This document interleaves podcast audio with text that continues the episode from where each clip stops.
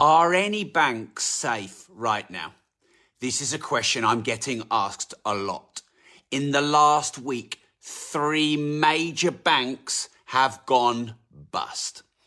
Now, we have to be careful here because um, one of the regulators of Silicon Valley Bank, they said that the reason that Silicon Valley Bank went bust is because it was both illiquid and insolvent. But the problem is that's every single bank.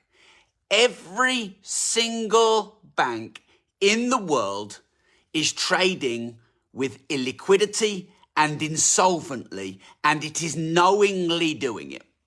So if you are an entrepreneur like I am and you run a company and you trade knowing you don't have enough money to cover your debts, knowing that you're using customer money, client money, um, and knowing that you couldn't repay your debts, that's called trading insolvently, and that's actually not legal. You can be struck off as a director. In fact, you can go to prison for that. But every single bank is trading knowingly and legally insolvently and it is illiquid. The fractional reserve system allows a bank to store a very small amount of the deposits and lend and invest a factor of 10. So for every dollar it um, legally has to hold, it can then go and lend and invest 10. So imagine if the whole world and the public knew that every bank was illiquid and every bank was trading insolvently, what would the whole world do? The whole world would go and ask for the money. That would be called a bank run, and the whole system would collapse. And this, by the way, is why they don't teach you about money in schools and university because their whole system for creating money out of thin air and just charging you interest. Think about interest. Um, interest is rent on money. But if the money wasn't earned, the money is just created out of thin air, and they charge you rent on money that they didn't create or work for, you could argue that that's usury. And that happens. So I believe more banks will go bust. Why? One, because they're all trading illiquid, illiquidly and insolvently, but also because people are becoming more and more aware. People know about Silicon Valley Bank going under. They know about Credit Suisse going under.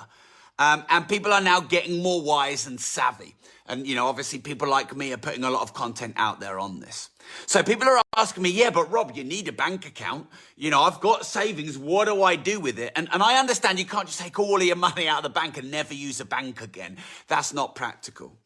So one thing I would say is choose a bank with a lot of history uh, and proof. Now, um, unfortunately, for years, people have been asking me where I buy my watches. Many of you may know I'm a watch collector, I'm a watch investor, and those as an asset class have done me very well in the last 15 years.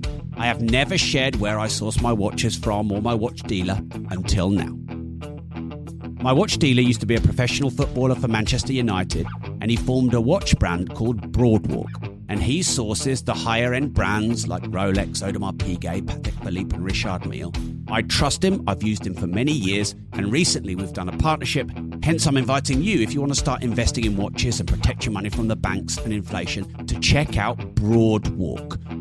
That's B R O A D W A L K. And the website is broadwalkgroup.com. The email is sales at broadwalkgroup.com. And please don't share this, but his number is 07496 878 153. Obviously, only message him if you're serious about buying and investing in the higher end watches. People have been asking me for years, and for the first time ever, you can get access to my watch team. Um, that doesn't always work because Credit Suisse was over 150 years old and it still went bust and got taken over or was insolvent and got taken over. Um, now, look, there are some banks that have lasted hundreds of years. Do you remember the recession of 2008 in the banking crisis? Well, actually, Santander was fine through that um, process. Um, because I guess it had um, maybe more capital reserves. Um, I'm going to talk about a couple of things in a minute, which are good things to watch um, for the banks. Um, so, what I, what I would say is this try not to have more than a couple of months' living expenses in any one bank.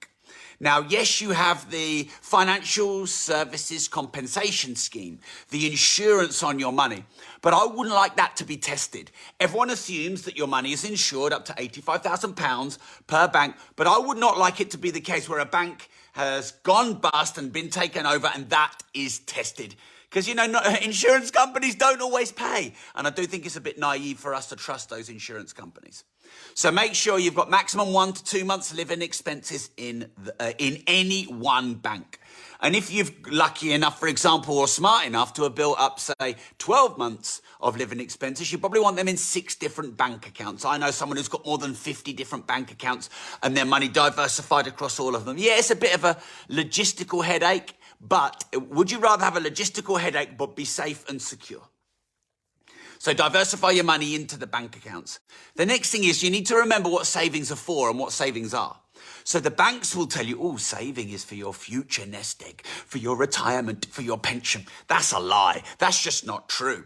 Because um, for at least 12 years straight, savings have been lower than inflation, which means that savings are a net negative. Your wages haven't gone up, up, up over inflation um, and interest rates on savings are lower than inflation. And even when interest rates are going up and they're 4% and 5% and more, they're still half of inflation, which means you're losing minimum net 5, 6% plus a year, even if you can squeeze out 4 or 5% interest.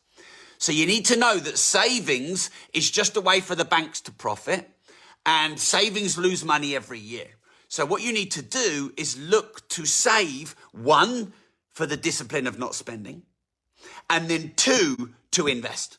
So people think that savings is for your future. It's not, it's for bank's profit.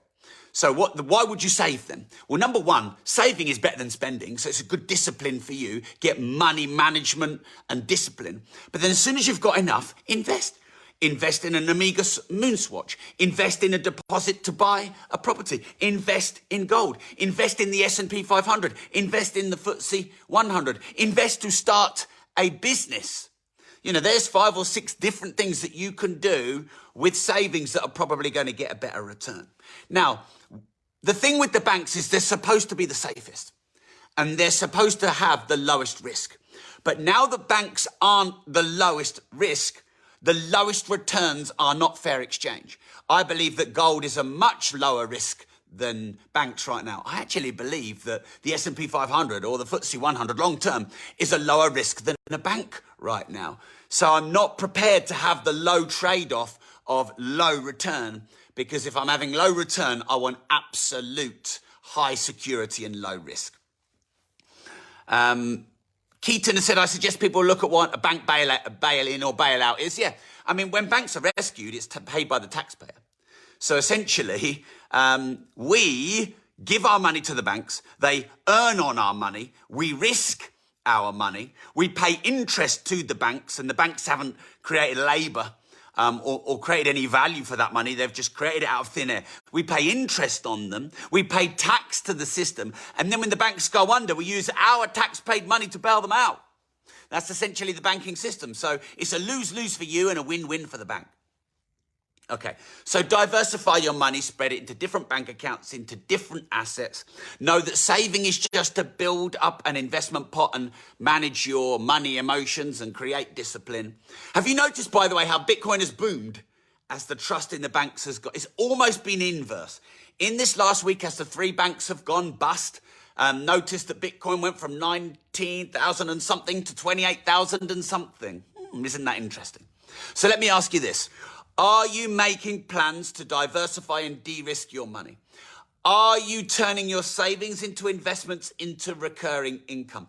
Are you self insuring your money because knowing that the banks won't? How do you self insure your money? You invest in assets, you get recurring income, you make sure that it's not central bank or government um, reliant.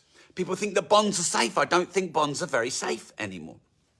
So thanks for tuning in. I'll see you in Rob.team. I wonder if you wouldn't mind sharing this because I think we need to get this message out to the masses because most people still don't understand this. Oh, well, I'm all right because the banks insure my money and the banks are the safest place to put your money. no, no, no, no. Hit the share button and make sure that you look after your friends, your family, and the people that follow you on social media. And remember, if you don't risk anything, you risk everything.